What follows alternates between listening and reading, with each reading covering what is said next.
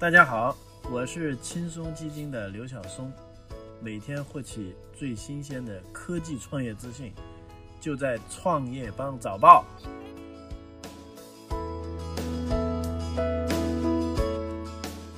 欢迎收听创业邦早报。创业是一种信仰，科技创业资讯尽在创业邦。今天是二零一八年一月二号，星期三，我们一起来关注今天的重要信息。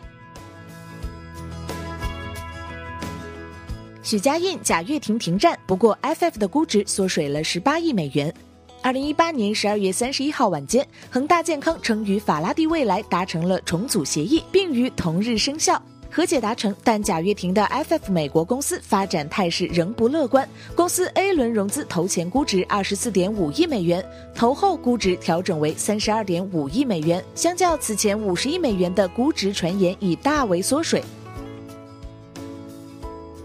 OFO 遭顺丰起诉，法院裁定冻结账户资金一千三百七十五余万元。广东省深圳市宝安区人民法院裁定，应申请人深圳市顺丰物流综合服务有限公司提出的财产保全申请，冻结被申请人小黄车 OFO 运营主体东峡大通管理咨询有限公司在招商银行账户存款人民币一千三百七十五万元。同时，中国太平洋财产保险股份有限公司深圳分公司为申请人提供相应担保。二零一七年四月，OFO 与顺丰合作整治私藏车问题。上海正多维度调查辖区内权健店。上海市市场监管局局长陈学军表示，上海正从虚假宣传、加盟点管理、商品质量等多维度调查辖区内权健加盟店，且已联系权健总部启动溯源调查。检查包括多个方面：第一方面是检查是否存在虚假宣传；第二方面与权健总部联系，确认是否许可加盟店；第三方面则是聚焦产品的商品质量情况。贵州茅台称，预计二零一八年净利三百四十亿元，同比增长百分之二十五。初步核算，二零一八年度生产茅台酒基酒约四点九七万吨。系列酒基酒约二点零五万吨，二零一八年度实现营业总收入七百五十亿元左右，同比增长百分之二十三左右，实现归属于上市公司股东的净利润三百四十亿元左右，同比增长百分之二十五左右。公司二零一九年度计划安排营业总收入增长百分之十四。十六年以来首次，微软稳居全球市值第一。微软股价周一收于一百零一点五七美元，市值七千七百九十七亿美元，自二零零二年以来首次高居全球市值第一。虽然四季度股价累计下跌百分之十一，全年下跌近百分之十九，但仍好过亚马逊和苹果等竞争对手。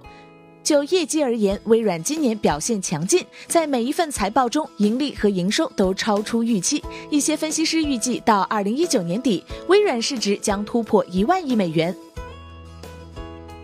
二零一八年，千亿房企达三十家，恒大夺销售权益榜首位。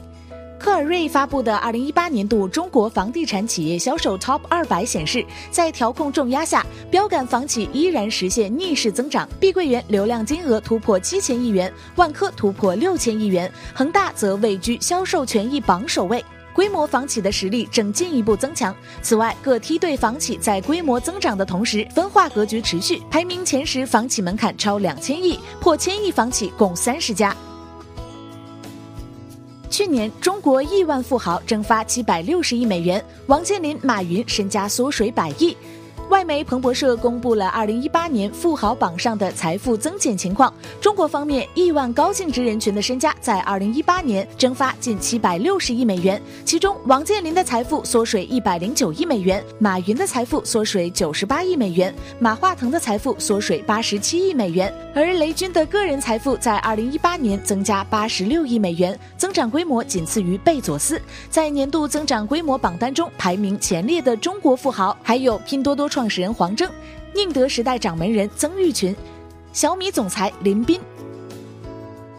二零一八年内地电影票房累计为六百零六亿。易恩数据显示，二零一八年十二月三十一号的单日票房为五点零五亿。二零一八年内地电影票房累计为六百零六点四四亿，创造了中国电影史的新纪录。单日五点零五亿的票房是继二零一八春节档之后的第二高单日票房。感谢收听创业邦早报，关注创业邦微信公众号，获取更多创投资讯。